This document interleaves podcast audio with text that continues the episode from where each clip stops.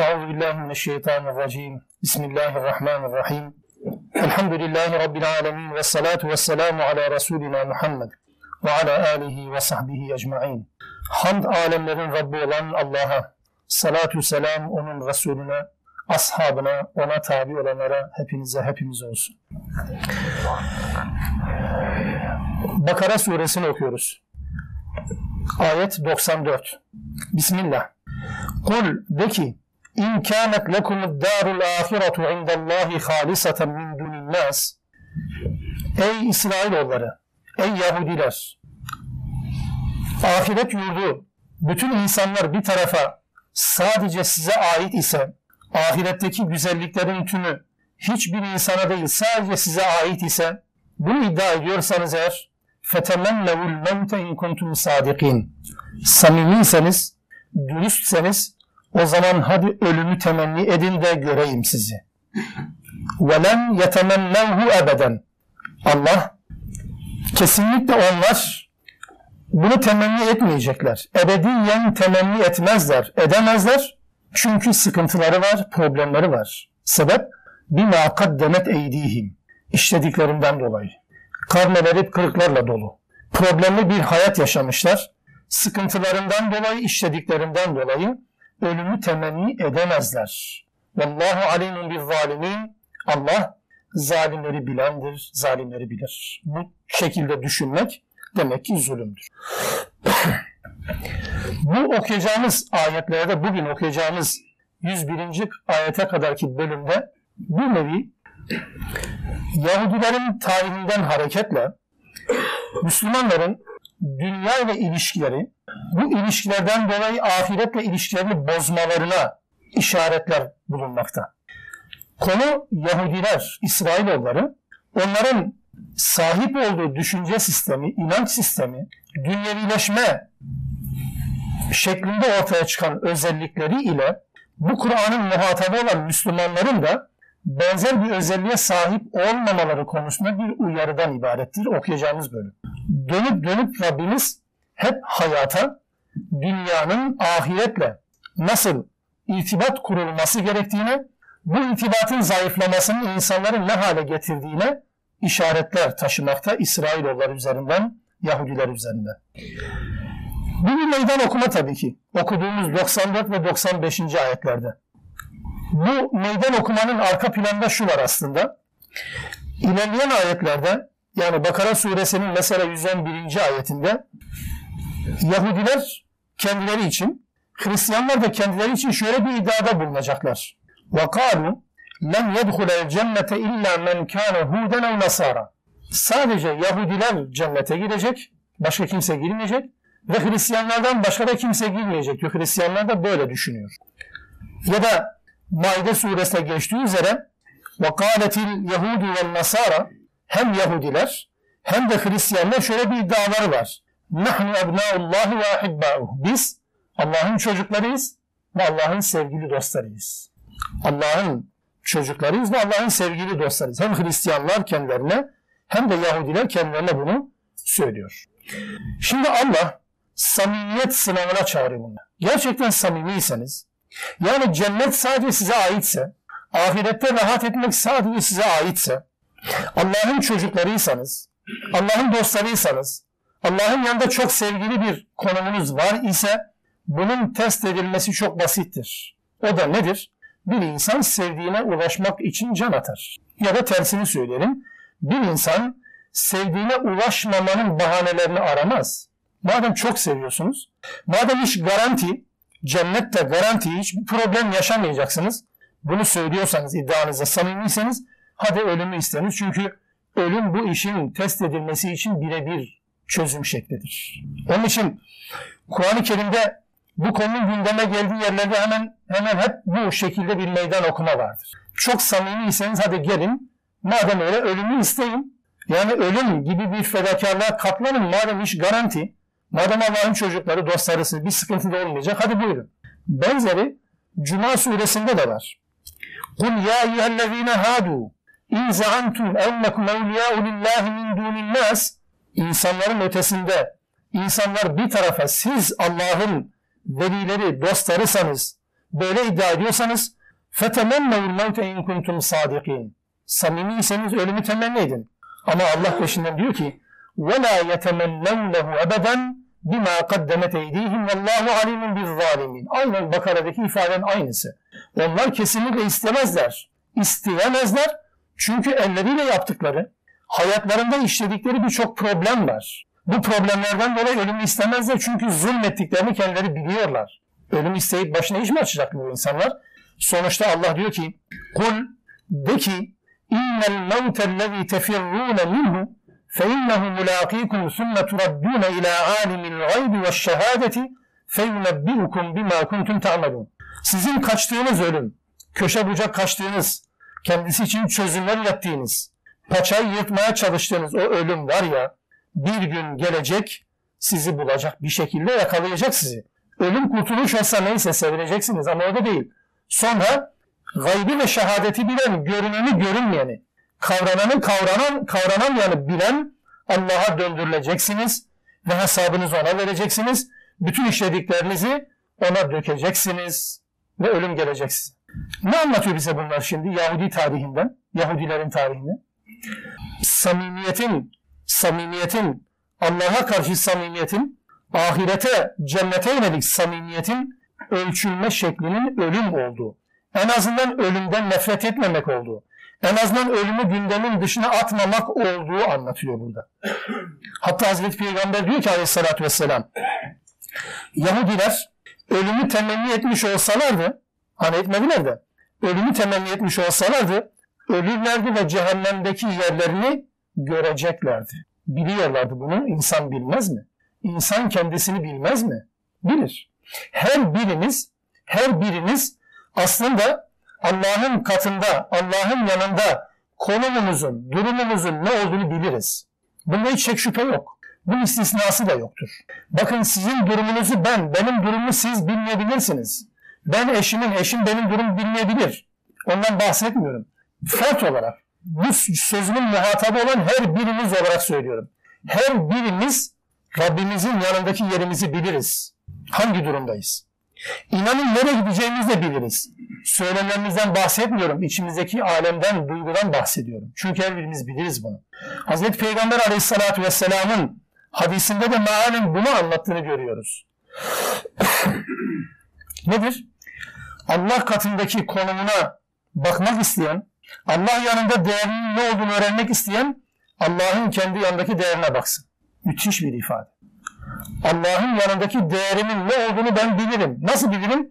Allah'ın benim yanındaki değerinden hareket. Herkes bunu bilir. Herkes bilir bunu. Herkes Allah'ın kendi yanında ne kadar değer ifade ettiğini bilir. İşini Allah mı? Makamını Allah mı? Eşini Allah mı? Parasını Allah mı?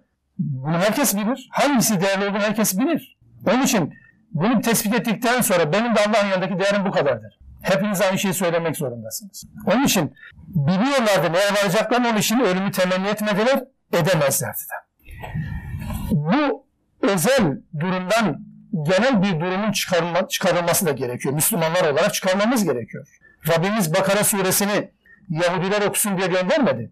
Biz okuyalım diye gönderdi. Bu sure boyunca zaman zaman belki bıktırıcı olduk ama zaman zaman bu ifadeyi kullanmamız gerekiyor. Hatırlamamız, hatırlatmamız babından. Evet bu sureyi biz okuyalım ve biz yaşayalım. Aynı hatalara düşmeyelim, aynı yanlışları yapmayalım diye Rabbimiz bize gönderdi. Ölüm ile, ahiret ile, cennet özlemi ile Allah'a sadakat arasında bir bağlantı mı var? Tabii ki var ya. Hatta Aleyhisselatü Vesselam'ın şu hadisinde hemen öğrenmiş olalım. Allah ile karşılaşmak isteyenlerle Allah da karşılaşmak ister. Allah ile karşılaşmak istemeyenlerle Allah da karşılaşmak istemez. Allah ile karşılaşmak isteyenlerle Allah da karşılaşmak ister ve sevinir buna. Ama Allah'a kavuşmak istemeyen, onu kerih gören, bundan hoşlanmayan bir insanla Allah da karşılaşmak istemez. Allah da onunla görüşmekten hiç hoşlanmaz. Allah bizi bunlardan etmesin. Onun için ölüm korkusuyla, ölüm ile, cennet hedefleriyle annemlerimiz arasında bir ilişki kurmak zorundayız değerli kardeşlerim. Mesela cennetin kokusunu hissediyorum diyerek ashabtan bahsediyoruz. Kendimizden bahsedemiyoruz ki zaten. Cennetin kokusunu hissediyorum diyerek ölüme sevinerek giden, cepheye dalan insan cenneti özleyen insandır. Ya ölümü hiç gündemine getirmeyen, ölüm hatırlatıldığı zaman da yüzünü buruşturan, şimdi sırası mı diyen ya da sözlü olarak söylemiyorum şimdilik de hiç ölüm yokmuş gibi bir hayat yaşayan, ölüme inanıyor da hiç ahiret yaşamamış, olmayacakmış gibi bir hayat yaşayan, ahirete inanıyor ama hiç olmayacakmış bir hayat yaşayan bir adamın bu şekilde bir ölüme gitme imkanı var mı? Bizim hayatla irtibatımızın ahiretle irtibatımızla orantılı olduğunu unutmayalım. Hayatla ne kadar irtibatlıysak, hayata ne kadar fazla önem ve değer veriyorsak, ahirete de o kadar az değer ve önem veriyoruz demektir. Bu kadar net. Onun için galiba ölümden bahsedildiği zaman sıkıntı yaşıyoruz. Ölümden bahsedildiği zaman moralimiz bozuluyor. Çünkü değerli bir ölüm, sonucu cennet olan bir ölüm olmayacağı endişemiz var. Ve en azından şüphelerimiz var. Çünkü hayatımızı biz çok daha iyi biliyoruz. Hatta bundan dolayı da ahirete, cennete yönelik hesaplarımız, dünyaya yönelik hesaplarımıza göre çok zayıf ve cılız kaldığından olsa gerek, bazen bazen dünyevi musibetleri, bazen dünya anlamında karşılaştığımız sıkıntıları Allah'ın azabı gibi değerlendirir halimiz var mı? Allah korusun. Ankebut suresi Rabbimiz öyle anlatır ya. Ve minen nasi men yekulu amennâ billah. İnsanlardan bir kısmı var. Allah'a iman ettiğini söylerler. Allah'a iman ettiğini söylerler. Ama فَاِذَا اُوذِيَ فِي اللّٰهِ جَعَلَ فِتْنَةَ النَّاسِ كَعَذَابِ اللّٰهِ Allah konusunda, Allah'ın dini konusunda, Allah'ın rızasını kazanma konusunda, cenneti kazanma konusunda insanlardan bir zarara uğradığı zaman insanların zararını ki azabillah yapar. Allah'ın azabı gibi değerlendirir. Yani ne yapar? Yani yön çizmeye başlar. İnsanlardan bir sıkıntı duyduğu zaman dinine yönelik, dinini yaşadığından dolayı insanlardan bir sıkıntı gördüğü zaman bu tip insanların böyle bir imanı var diyor Rabbimiz. İnsanların sıkıntısını Allah'ın azabı gibi değerlendirirler. Bizden bahsetmesin inşallah Rabbimiz. Tabii ki ya. En ufak şey dünyada sanki başımıza kıyamet kopmuş gibi değerlendiriyoruz. Hayatın sonu gibi değerlendiriyoruz. Ama din konusunda bakın başka şeyler için demiyorum. Din konusunda bir Müslüman yaşayacağı sıkıntılara Rabbimiz ifade ediyor. Fillah diyor çünkü. Allah'la ilgili olarak başına bir sıkıntı geldiğinde Allah'ın azabı gibi değerlendirir insanların azabını ya da sıkıntısını. Sebebi ne bunun? Allah'a iman ettik diyen insanlar buna rağmen değil mi? Sebebi ne?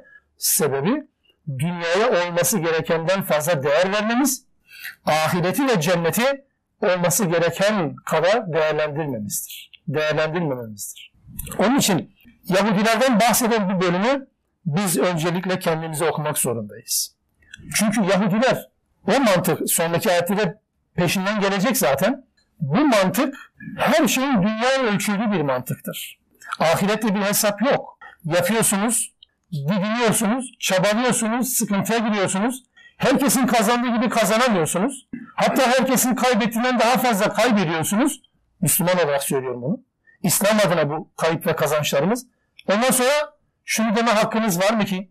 Yani ben de başkaları gibi yaşamak zorundayım, hakkım yok mu deme hakkınız yok. Müslümansınız, hedefiniz cennet. Olmayabilir. Müslüman her şeyin güzeline layıktır. Tabii ki. Doğrudur. Dünyevi anlamda da bu böyledir. Ama Müslüman olmanı gereği sıkıntı yaşıyorsa Müslümanlar kazanamıyor herkesin yaptığı gibi. Harcayamıyor herkesin yaptığı gibi. Herkesin gittiği gibi gezemiyorsa e yani bunun yatırımı cennete yönelik olduğunu bilmek zorundayız zaten. Onun için her şeyi dünya ölçüsüyle değerlendiren Yahudilerinden farklıdır Müslümanların hayatı. Çünkü hesap ahiretedir. Yatırım ahirete olmak zorundadır. Ve dolayısıyla herkes yaptıklarının karşını bu dünyada değil, ahirette görmek zorundadır. Sondaki 96. ayet-i kerime de zaten buna vurgu yapacak.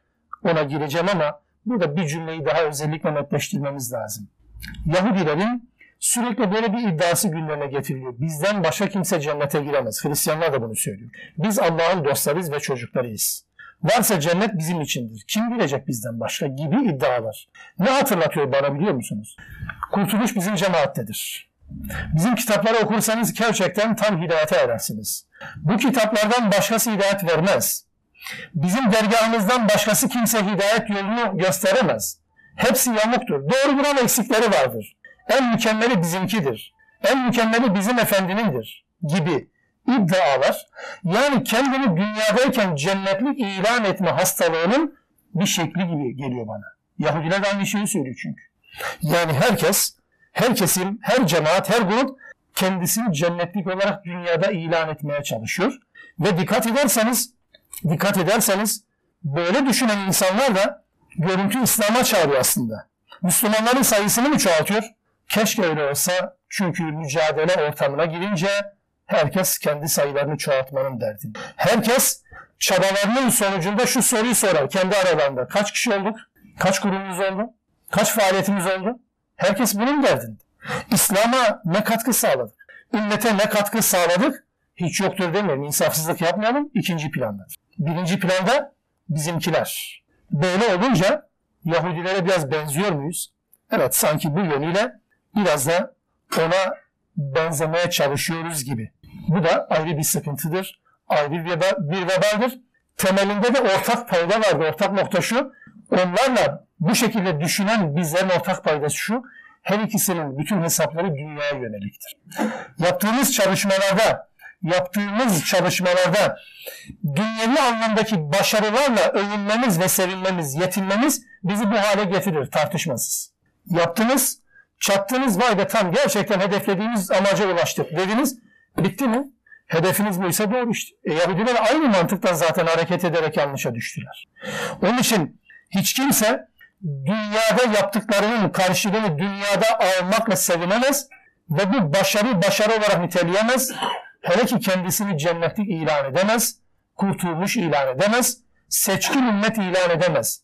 Muhammed Aleyhisselam'ın ümmeti olarak bizim için de geçerlidir. Hiç kimse şu iddiaya, iddiaya sahip olamaz, olmamalı. Yani biz son peygamberin ümmetiyiz. Bizim peygamberimiz böyle uçardı, böyle kaçardı. O kadar mükemmel bir peygamberdi. Bütün peygamberler onun eline su dökemez. Yani diyorlar ya. Ne oldu? Yani bu peygamberin ümmeti olmak bizim için kurtuluşa yeter. Öyle mi? Avucumuzu yalarız bu kafayla gidersek. Çünkü herkesin kendi ameli kendisini kurtaracak. Herkesin kendi ameli. Peygamberin kızı Fatıma bile peygamberden faydalanmayacak. Bunu aleyhissalatü vesselam ilk günde, tebliğin ilk gününde insanlar yanlış yere eksik anlamasınlar diye söylemişti. Ey halam, ey teyzem, ey kızım Fatıma, ey dayılarım, ey amcalarım sakın ha. Peygamber amcasıyız, halasıyız, teyzesiyiz, kızıyız diye yan gelip yatmayın, ahiret için bir şeyler üretin diye Hazreti Peygamber'in söyleme nedeni de budur. Muhammed Aleyhisselam'ın ümmeti olmak tek başına kurtuluşumuz için yetmeyecek. Yetecek olan şey amellerimizdir. Rabbim bizi bunlara muvaffak kılsın. Bunu problem haline getiren konu dünya ile ilişkilerimiz değerli kardeşlerim. Dün böyleydi, bugün de böyle, yarın da böyledir. Ondan dolayı bakın hemen 96. ayette Rabbimiz konuyu dünya hırsına getiriyor. Bismillah. وَلَتَجِدَنَّهُمْ اَحْرَسَ النَّاسِ عَلَى حَيَاتٍ Onları, kim o? Özellikle Yahudiler ve İsrailoğulların yani. Yahudileri. Onları insanlar içerisinde hayata karşı en çok hırslı olanlar şeklinde görürsün, bulursun.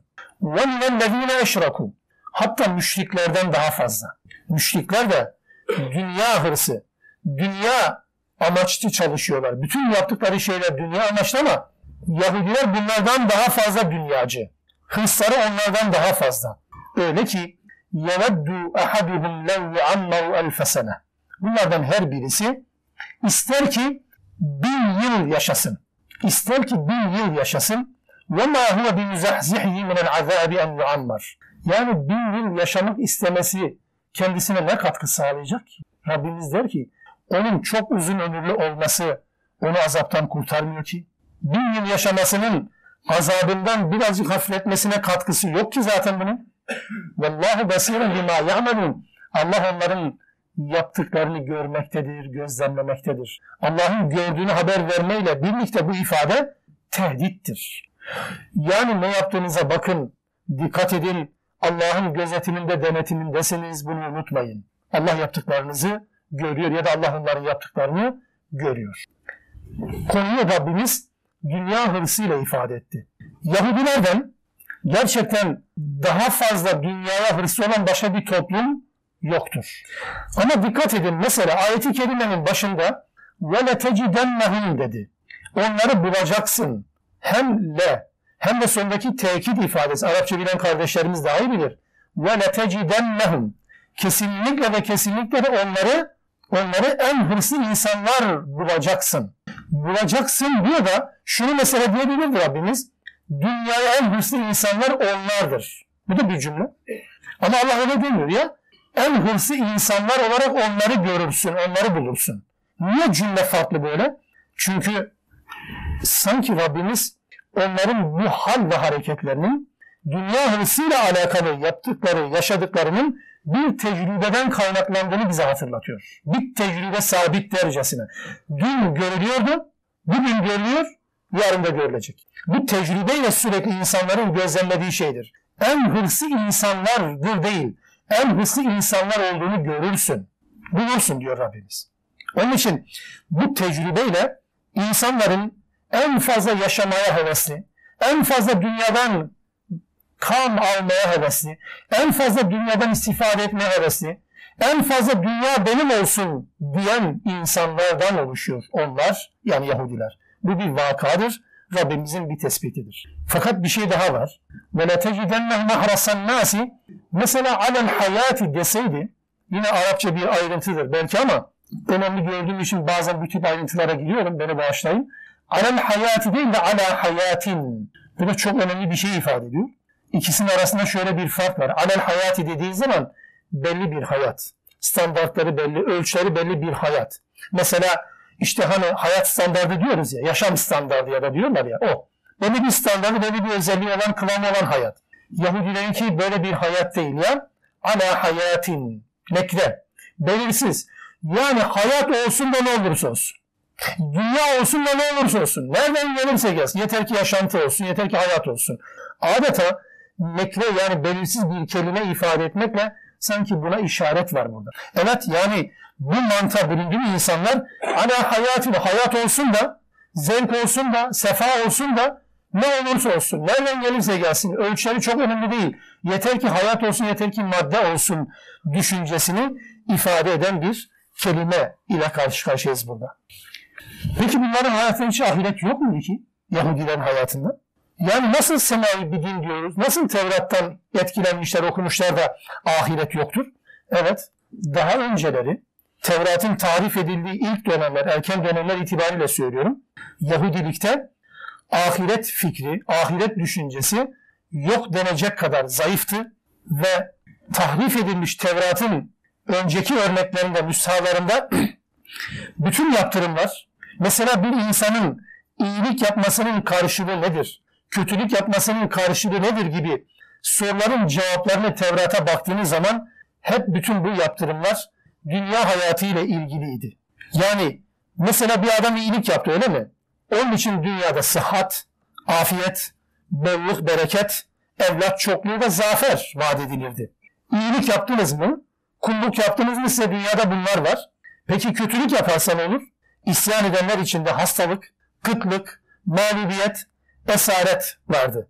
Ve Tevrat'ta bu yaptırımlar sık sık tekrarlanıyor. İyilik yaparsanız dünyada karşılık, kötülük yaparsanız dünyada karşılık ceza mahiyetinde. Tevrat'ın ilk dönemle tarif edildiği dönemler hep budur. Sonraki dönemler Hristiyanlığın ve sonraki dönemde İslam'ın da etkisiyle öyle görünüyor. Hristiyanlığın ve İslam'ın etkilemesiyle ahiret inancı birazcık benimsenir olmuştur. Ya değilse temelde Yahudilikte bütün güzelliklerin karşılığı dünyada ve bütün kötülüklerin karşılığına dünyada cezadır ya da bir şekilde karşılıktır. Müslümanların bugün yaptığı en büyük yanlışlardan birisi de bu değil mi? İyilik yaptıkları zaman karşılığı dünyada bekleme. Hadi bekleme diyemeyelim, haksızlık yapmayalım da dünyaya odaklanma. Kötülük yaptığı zaman da belayı ya da musibeti dünyadan bekleme. Olmaz ya. Amellerimizin hangisinin karşılığı dünya ile ödenebilir ki?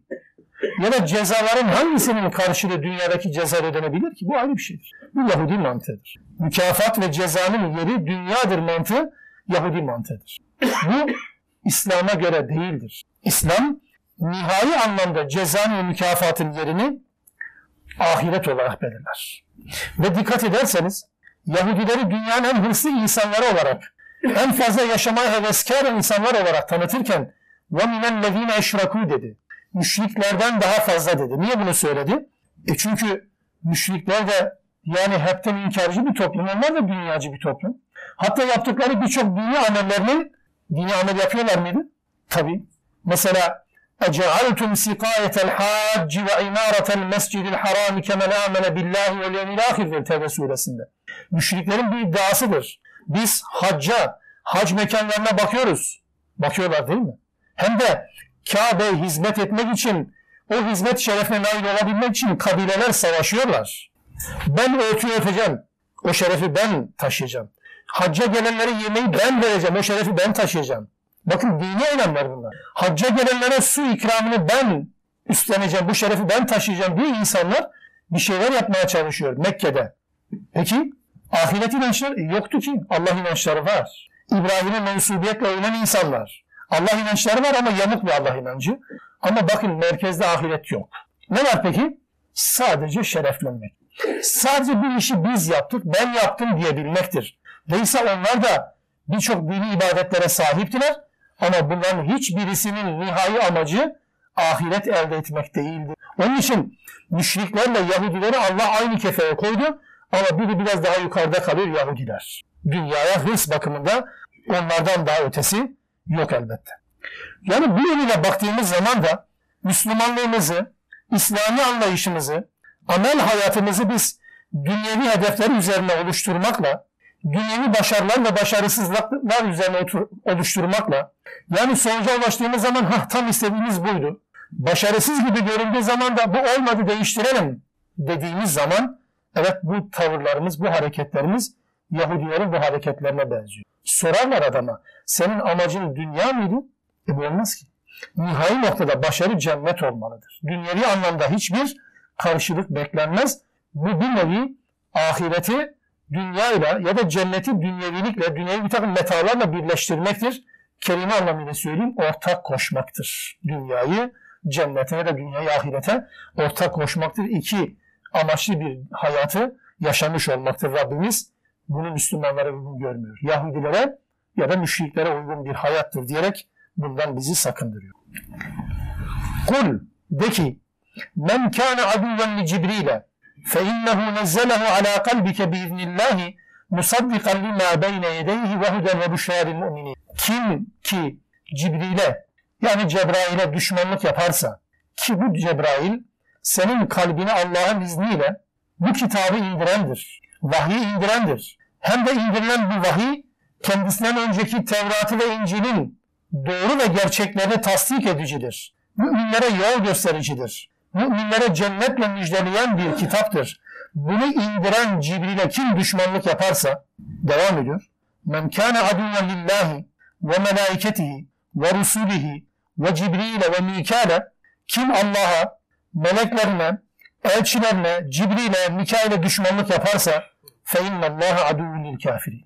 Allah da kafirlerin düşmanıdır. Dünyevi mantıkla bunun ne alakası var? Evet zaten dünyevi mantıkla düşündüğünüz zaman vahyi anlayamazsınız. Anlama imkanı olmaz. Dünyevi mantıkla işi çözmeye çalışırsanız bu iş olmaz. Yahudiler Cibril'e niye düşmanlık yaparlar? Mesela onların tarihinde bu var. Cibril'e düşmanlık. Ama mesela aynı soru bir de Mikail için sorun isterseniz. Mikail ile ilişkiler nasıl? Mikail onların en çok sevdiği melektir. Tabi. Sebebi ne? Onların iddiaları şu. Cibril sürekli kara haber getiren bir melektir. Hep Yahudilerin kara tarihinden örnekler getiren, hep Yahudilerin bütün fiillerini, Tevrat'la ilgili tahrifatlarını, yanlışlarını, kabahatlerini deşifre eden bir melektir Cibril. Ve de hele bir de Cibril yok mu? İsmail oğullarına peygamberlik getirdi bir de. İshak oğullarına değil, İsmail oğullarına getirdi. İşte en büyük düşmanlık nedeni Yahudilerin Cibril'e en büyük düşmanlık nedeni bu. Bunu yeni Peygamber Aleyhisselatü Vesselam'a sordukları bir ortamdan da öğreniyoruz. Çok farklı rivayetler var. Şöyle birleştirmek de mümkün. Yahudiler zaten Peygamber Aleyhisselatü Vesselam'ı bekliyorlar. Son peygamber olarak gelecek birisi ve iman edeceklerdi. Hatta kendilerini ezen, sömüren müşrikleri peygamberle birleşerek yok edecekler. Ön planı yapıyorlardı. Ve bunu konuşuyorlar değişik mahfillerde. Ama peygamber geldiği zaman İshak oğullarından değil İsmail oğullarından. Gittiler yanına bir takım sorular sordular. Hakikaten bu sorulara doğru cevap verebilirse biz de bileceğiz ki bu sorulara cevap vermek ancak peygamber işidir. Başka kimse buna cevap veremez dediler. Ve peygambere sordular. Kıyametin alametlerini sordular. İlk alametini ya da. Peygamber cevap verdi. Kabul ettiler tamam dediler. Örtüştü bilgileriyle. Test ediyorlar peygamberi. Cennet ehlinin ilk yiyeceğini sordular. Peygamber ona cevap verdi. Çocuk nasıl anneye benzer veya babaya benzer ya çocuk nasıl erkek olur nasıl kadın olur? Yani kız veya erkek olma neden nedir? Peygamber aleyhissalatü vesselam'a sonra peygamber bunun da cevabını. Uzunca bir hadis bu. Ve sonra Yakup aleyhisselamın kendi nefsine, kendi kendisine haram kıldığı yiyecekleri hangisi diye sordular. Aleyhissalatü vesselam onu da söyledi. Tamam dediler. Hepsi bağdaştı. Son soruya gelince kıyamet koptu. Sana peygamberliği kim getirdi? Vahiy kim getirdi? Cibril getirdi. Cibril getirdi deyince bitti. Bütün bağlantılar koptu ve hayır dedi. O bizim düşmanımızdır dedi. İlan ettiler düşmanlığı ve Cibril'e düşmanlık yapmaya çalıştılar. Oysa Rabbimiz ayet-i kerimede açıkça ifade ettiği üzere Cibril'e düşmanlık aslında Cibril'i gönderene düşmanlıktır. Cibril yani bugün mesela beşeri sistemlerden öyle değil mi?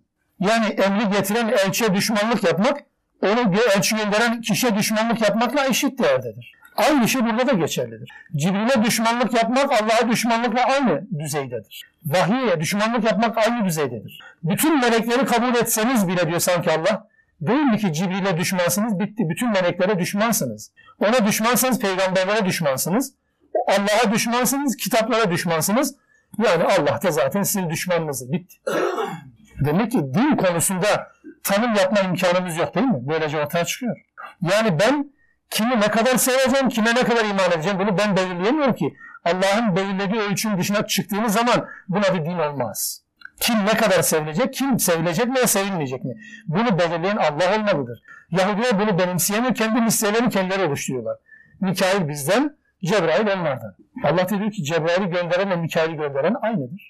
Cebrail ile Mikail aynı melekler, aynı melek grubundandır. Niye birine düşmanlık, niye birine dostluk? Bu özel anlamda Yahudilerin düşmanlığını deşifre etmek için gelen ayetler olduğu gibi genel anlamda bizim meleklerle ilişkilerimizi sorgulamamıza da yol açan ayetlerdir. Hangi açıdan? Çünkü bizde de meleklerle problemimiz var bak. Mesela ne zaman ortaya çıkar biliyor musunuz bu? Yahudi mantığından hareketle bunu söylemeye çalışıyorum. Mesela afetler geldiği zaman meleklerle aramız bozulur hepten. Ama mesela diyelim ki memleketinizde don afet yaşandığı zaman, kayıslarınız bittiği zaman yani tenzih ederim sizi. İnsanların tepkilerini, isyan ifadelerini çokça duyuyoruz. Onun için söylüyorum. Yani hep çizilir melekler ya da melekleri gönderen Allah'ın eylemleri, faaliyetleri çizilir. Ama bereket olduğu zaman güya sözde hatırlanır ama sıra infaka geldiği zaman gene Allah yoktur devrede. Onun için afetler geldiğinde, musibetler yaşadığında, felaketler geldiğinde cahil insanların, cahiliye düşünce sahip insanların, düşüncesine sahip insanların yaptıklarıyla Yahudilerin yaptıkları arasında ciddi anlamda benzerlikler var. Meleklere düşmanlık ve dostluk konusunda ciddi benzerlikler var. Allah gönderdiği için öyle gelmiştir. Vahiy getirdiği kadar felaketi getiren de odur. Müslüman hepsine başla göz üstüne diyerek karşılık verir. Yoksa meleklerin birbirinden ayrıştırılması, birbirine savaştırılması, mücadele ettirilmesi şeklindeki bir yapıya, bir düşünceye sahip olamaz, olmamalı elbette. فَاِنَّ اللّٰهَ عَدُوٌ kafirin diye bitirdi Rabbimiz ayet-i kerimeyi. Allah kime düşman? İnsanlara değil. Allah aslında sistemlere, düşüncelere, ideolojilere düşmandır. Hatta mesela lanet kelimesi geçtiği yerde bakın Kur'an-ı Kerim'de. Lanetullahi ala zalimin, lanetullahi alel kafirin diye geçer. Yani küfre ve zulme vurgu yaparak lanet okur Rabbimiz. Allah'ın düşmanlığı da yine kafirleredir. Şuna buna düşman değil bakınız. Yani Allah Yahudilerin düşmanı, Allah böyle bir kavmin düşmanı, Allah böyle bir insanın düşmanı değil. Allah kafirlerin düşmanıdır. Allah'ın düşmanlığı insana değildir. Yaptığı eylemleredir. İyi veya kötü manada yapılan değerlendirmelerin bir insanla alakalı diyorum bunu. İyi ya kötü anlamda yapılan değerlendirmelerin insanların kişilikleriyle, zatlarıyla ilgili değil, eylemle ilgili olduğu açıkça görülüyor burada ve olması gereken de budur. Eylemle ilgili olmalıdır. Hani Peygamber Aleyhisselatü Vesselam'ın münafıklara bile hiçbir zaman sen münafıksın demediğini biliyoruz değil mi? Ama Ebu Zer radıyallahu anh bile bir yanlış yaptığı zaman ona şunu söylüyordu. Sende münafıklıktan bir alamet vardır diyordu. Tavır ya da tepki ya da eleştiri kişinin kendisine değil, o kişilerin ortaya koyduğu davranışlaradır. O hastalığımızı bırakmak zorundayız. Ya da birilerinde bu hastalık varsa bırakmak zorundadır. Damgalamak, yaftalamak, etiket vurmak. Bunu bırakalım. Düşünceye söyleyin. Bu hareket küfürdür. Bu hareket cahiliyedir. Bu hareket münafıklıktır demek İslam'ın bize öğrettiği biçimdir, üsluptur. Ama falan münafıktır, falan zalimdir, falan cahildir, falan kafirdir. Böyle bir hakkımızın olmadığını söyleyelim, öyle düşünüyorum en azından. Onun için eylemle ilgili olmak zorundayız. Eylemle ilgilenmek zorundayız kişilerin kendisiyle değil. Hatta bu kural bize şunu öğretir değerli kardeşlerim. İnsanlar kendi iradeleriyle, kendi irade ve istekleriyle kazanmadığı bazı özellikleri açısından değerlendirilmemeli, kendi iradesiyle kazandığı özelliklerle değerlendirilmelidir. Ben irademi ortaya koyarak bir özelliğe sahip olmuşum. Bununla eleştirin beni. Eleştirelim birbirimizi. Ama kendi irademle oluşturmamışım. Bunu eleştiremezsiniz ki. Mesela ben cahiliye bir hayat yaşıyorsam cahiliye hayatını yaşadığım için beni eleştirin. Ama ben falan topraklarda doğmuşum. Böyle bir ırkla dünyaya gelmişim. Bunu eleştiremezsiniz ki. Bu eleştiri konusu olmaz. Neden renk böyle diye eleştiremezsin. İradenle alakalı değil ki. İradeni ortaya koyarak bunu yapmadın.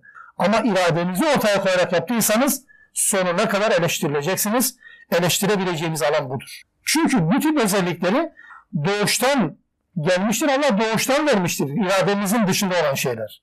İşler ve üretilen değerler ise iradeyle olduğu için insan bunlar açısından değerlendirilmelidir. Değerlendirme ve eleştiri bunlara yönelik olmalıdır. İradenizle ortaya koyuyorsanız eleştiriyi beklemek zorundasınız ya da yapmak zorundasınız. Bunu bilelim. Ama şahsa yönelik olmamalı. Hele ki kişinin iradesiyle kazanmadığı şeylere yönelik hiç olmamalıdır. Ve lekad enzelna ileyke ayatin beyinat. Şüphesiz sana biz apaçık ayetler indirdik. Ve ma yekfuru biha illel fasikun. Aradaki bu ayet ne oldu şimdi? Kime? Peygamber aleyhissalatü vesselam'a. Ya da onun şahsında bizlere, sizlere ben ayetler indirdim diyor Rabbimiz. Bu ayetleri fasıklardan başkası inkar etmez. Yukarıdan beri anlatılan yani 99. ayete kadar anlatılan ayetlerin tümünü Allah'ın indirdiği ayetler olarak kabul ediyoruz. İnkar edenler fasıklardır. Ya da fasıklardan başkası bunu inkar etmez. Buradan da anlıyoruz ki fasıklar Kur'an-ı Kerim'de kafir olarak da nitelenir. Ama sadece bununla değil, mesela fasık münafık olarak da nitelenir. Fasık Müslümanların yaptığı işlerden dolayı da Müslümanlar da fasık olarak nitelenebilir. Dolayısıyla bir kelimenin Kur'an-ı Kerim'de hangi anlamda kullanıldığı o bağlamda bakılarak değerlendirilir. Yani Arapçadan Türkçe çevirmek suretiyle Kur'an-ı Kerim'in anlaşıldığını iddia etmek doğru değil. Büyük bir yanlıştır. Bununla ilgili mesela vücuh ve nezair diye ilim dalları oluşturmuştur. Kur'an-ı Kerim'de bir kelimenin hangi anlamlarda kullanıldığına dair. Bunu bilmeden her geçen fasık kelimesini kafir diye nitelerseniz birçok yerde yanlış yaparsınız. Mesela Hucurat suresine geçiyordu. وَلَا تَلْمِزُوا أَنْفُسَكُمْ وَلَا تَنَابَزُوا بِالْاَلْقَابِ بِئْسَ الْاِسْمِ الْفُسُوقُ بَعْدَ iman der. Ayetin başına ya eyyühellezine amenu diye geçiyor. Ey iman edenler devam ediyor. Hucurat suresinde. Birbirinize kötü lakaplar takmayın. Lakaplarla çağırmayın. İmandan sonra fısık ne kötü isimdir der. Adam kafir mi oldu? Hayır. Ama Müslüman da bazen göz göre göre günah işlerse fasıklık yapmış olur mu? Demek ki fasık her zaman küfür değil. Ama burada mesela kafir anlamına kullanıyor. Fasıklardan başkası ayetlerimizi inkar etmez. Eve kullema ahadu ahden nebezehu ferikun minhum. Allah İsrailoğulları tarihinden hareketle bize mesaj veriyor. Onlar ne zaman bir ahit verseler o ahdi hemen bozup anlaşmayı arkalarına mı atarlar? Belekferhum la yuminun. Onların çoğu iman etmezler. Soruyla ne sordu Allah? Olayın vehametini ortaya koymak için. Soru sormadan da olabilirdi. Yani nitekim birçok yerde var. Onlar ahitlerini bozdular diye. Ama Allah soruyla bunu sordu. Onları her bir hakikat, her bir gerçek geldiğinde, her bir Allah'la ahitleştiklerinde bu ahdini bozuyorlar. Bu ahdini bozuyorlar diye soru soruyor. Yani bozmamaları gerekirken Allah bunu çok büyük bir iş olarak görüyor ve onlar ahdini bozuyorlar. Onların çoğu iman etmiyor. Fakat doğrusunu söylüyorum. Onların hepsi değil, içlerinden bir grup. İçlerinden bir grup. Peki içlerinden bir grup olmasına rağmen birileri de bunlara seyirci kalıyorsa onlar da aynı kefede mi? E bunu biliyoruz zaten. Yani ahdi bozan insanlar var. Fakat ahdi bozmaya seyirci kalan insanlar ne demeli? Onlar da aynı kefededir. Araf suresinde cumartesi yasağın ihlal edilmesiyle alakalı Rabbimizin anlattığı olaylara bakın. Orada üç tane grubun oluşturulduğunu görürsünüz toplumda. Birileri cumartesi yasağını takmamış, dinlememiş, işlemiş yasağı, çiğnemiş yasağı ve günahı işlemiş. Bir başka grup bunları engellemeye çalışıyor, uyarmaya çalışıyor. Belki son faydası olabilir diye. Arada bir gruptan daha bahseder Rabbimiz. Onlar da hatta bazı rivayetler şöyle bir fikir ve bir bilgi de veriyor bize. Bu üçüncü grup belli bir dönem alıkoymuşlar, engellemeye çalışmışlar, sonra pes etmişler. Bakmışlar adam olmuyorlar, dinlemiyorlar. Artık bunlardan adam olmaz diye oturmuşlar, günah işlememişler. Hatta belli bir süre engellemişler, sonra pes etmişler. Belli bir süre sonra hala pes etmeden uyarıya devam edenlere de ya Allah'ın belasını verdi bu adamlara ne diye anlatıyorsun bunlar laf anlamaz diye bile onlara ayak bağı olmaya çalışıyorlar. Allah diyor ki sadece uyarı görevini yapanları kurtardık. Diğerleri hepsi topun ağzında. Günahı işleyenler değil sadece. O günahın işlenmesine seyirci kalanlar da öyledir. Ahdi bozanlar değil sadece bu bağlamda. Ya ahdi bozmaya seyirci kalanlar da bu işin vebali altındadırlar. Belekferuhum la yu'minun dedi de Allah bilir ya budur. Yani onların çoğu iman etmezler. 101. ayet-i kerime de konuyla alakalı. وَلَمَّا جَاءَهُمْ رَسُولٌ مِنْ عِنْدِ اللّٰهِ مُصَدِّقٌ لِمَا مَعَهُمْ Hem de kendi yanlarında olan vahyi, vahyin kalıntılarını, doğrularını tasdik eden bir peygamber, bir mesajla her geldiğinde nebeze ferikun minellezine utul kitab kitaballahi ve zuhurihim Allah'ın kitabını bir grup kalkıyor arkalarına atıyorlar.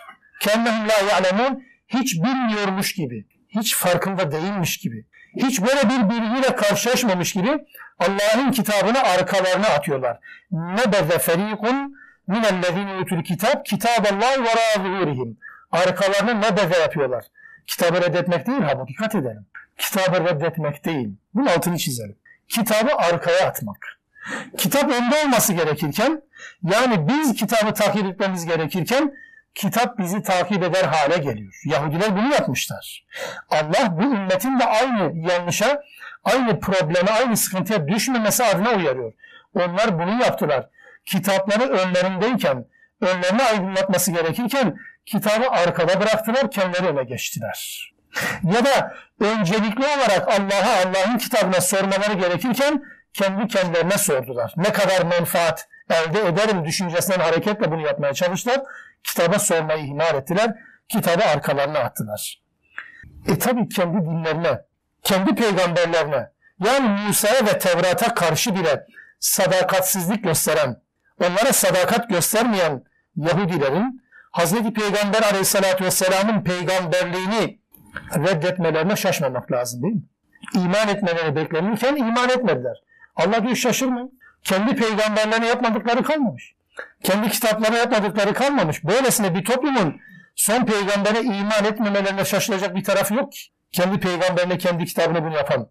Ve üstelik bakın İsrailoğullarının Mısır'dan ayrıldıktan sonra çölde kaldıkları Tih çölünde Erba'ine seneten der ya Maide suresi Rabbimiz 40 yıl boyunca Tih çölünde o çölde yaşadıkları süre içerisinde Musa'nın peşine takıldıklarına defalarca pişman olduklarını ifade ediyorlar. Ve ona isyan, isyan ettiklerini ifade ediyor Rabbimiz. Yani bir peygamberle birlikte ve kitapla birlikte. Ama nasıl? Peygamber arkadan gelmeli. Kitap arkadan gelmeli. Biz önde gitmeliyiz mantığından hareket ettiği için Rabbimiz onların kara tarihinden, kara tarihinden böyle bir örnek veriyor. Kitabı arkalarına attılar. Hatta Peygamber aleyhissalatü vesselam dönemine de aynısı yansıyor. Medine gittiğinde Hazreti Peygamber Yahudilerle anlaşma yapmıştı. Beni Kureyza, Beni Nadir, Beni Kaymuka Yahudileri, üç kabile peygamberi lider olarak, söz sahibi olarak benimsediler. Bütün her şeyi ona bağladılar. Ne derseniz o dediler. Ama yani alışkanlık, geçmişten gelen bir alışkanlık yeri geldiği zaman, menfaat söz konusu olduğu zaman peygambere ihanet etmediler mi? Beni Kaynuka ile başladı. Beni Nadir ile devam etti ve Beni Kurayza ile bitti Medine'de Yahudiler. Hepsi anlaşma ihanet ettiler. Hepsi peygamberi ve Müslümanları arkadan hançerlemeye çalıştılar. Rabbimiz onların kara tarihine örnekler verirken Peygamber aleyhissalatü vesselam dönemindeki somut örnekleri de biliyoruz ve öğreniyoruz ki hep onlar ahitlerine bağlı kalmayan insanlar olarak tanıtılır. Kur'an'da ahde vefa olmayan bir toplum olarak tanıtır. Rabbimiz bizi bu özelliklerden sakındırmak amacıyla bunu söylüyor. Ahdi bozmak ne peki? Kısa ve öz ifade etmeye çalışayım. Ahdi bozmak yani birbirimize verdiğimiz sözleri bozmaktır. Doğrudur da sözleri sözün üzerine getirmeyiz. Doğrudur. Ama Allah'la yapılan ahitleri bozmak Ya Rabbi sen benim Rabbimsin, ben de senin kulunum. Bütün anlaşma, anlaşmaların, ahitlerin birinci maddesidir. O bizim Rabbimiz bize yön verir, hayat istikametimizi o çizer belirler ve biz de ona kul köle oluruz. Prensip bu, anlaşma bu. O zaman ahdi bozmak nedir? Dinin gereğini, anlaşmanın gereğinden hareketle söylüyorum, dinin gereğini yerine getirmekten kaçınmak, anlaşmayı bozmaktır. Bu duruma da düşmek bizim sonumuzdur. Bizim sonumuzu hazırlayan bir süreçtir demektir. Ahitlere boz, ahitleri bozmak, Allah'la yaptığımız sözleşmeyi bozmak. Daha önce söylediğim bir hadisin bir maddesini yeniden diğer maddelerini hatırlatmadan İbn Mace'nin Kitabül Fiten bölümünde geçen bir hadis 4019 numaralı bir hadistir. Hadis kaynaklarında belki numara farkı olabilir ama Fiten bölümünde 5 madde şunu şunu yaparsanız şöyle belalar, musibetler dünyada gelir diye söyleyen bir hadisti. Ahit konusuyla alakalı bir madde vardı. Hatırladınız mı? İnsanlar Allah ve Resul ile yaptıkları anlaşmaları bozarlarsa Müslümanlar, Allah ve Resulüne verdikleri ahitleri bozarlarsa sallatallahu aleyhim aduven min gayrihim feakazu ba'da ma fi eydihim. Allah, Allah ve Resulü ile ahitlerini bozan topluma onların düşmanlarından birilerini musallat eder de onların dışındaki düşmanlardan birilerini musallat eder de ellerinde olan bütün sermayelerini sömürür, ellerinden alırlar. Ahdi bozmanın dünyevi cezasıdır. Bu ahiretteki cezası zaten bakidir. Ayrı. Ama dünyada Allah ahdi bozanların rezil, rüsvay bir şekilde hayat yaşayacaklarını da bu şekilde bir cezayla belirlemiş oluyor. Aleyhissalatü vesselam Efendimizin verdiği haberden hareketle. Tekrar ediyorum. Bir toplum ki Allah'a ve Resulüne verdikleri ahitleri bozarlarsa Allah o topluma onların dışından düşmanlar musallat eder de ellerinde olan bütün sermayelerini alırlar, ellerinde avuçlarına bir şey bırakmazlar. Rabbim böyle bir sonuçtan bizleri muhafaza etsin. Bu muhafazanın bir tek çaresi var, kitabı arkadan önümüze almaktır. Kitabı kendimize tabi etmek değil, peygamberi kendimize benzetmek değil, kendimizi peygambere benzetmek ve kendimizi kitaba tabi kılmaktır. Rabbim bu konuda güç ve kudret versin hepimize inşallah. Subhaneke Allahümme bihamdik. Eşhedü en la ilahe illa ente estağfiruk ve etubu ileyk.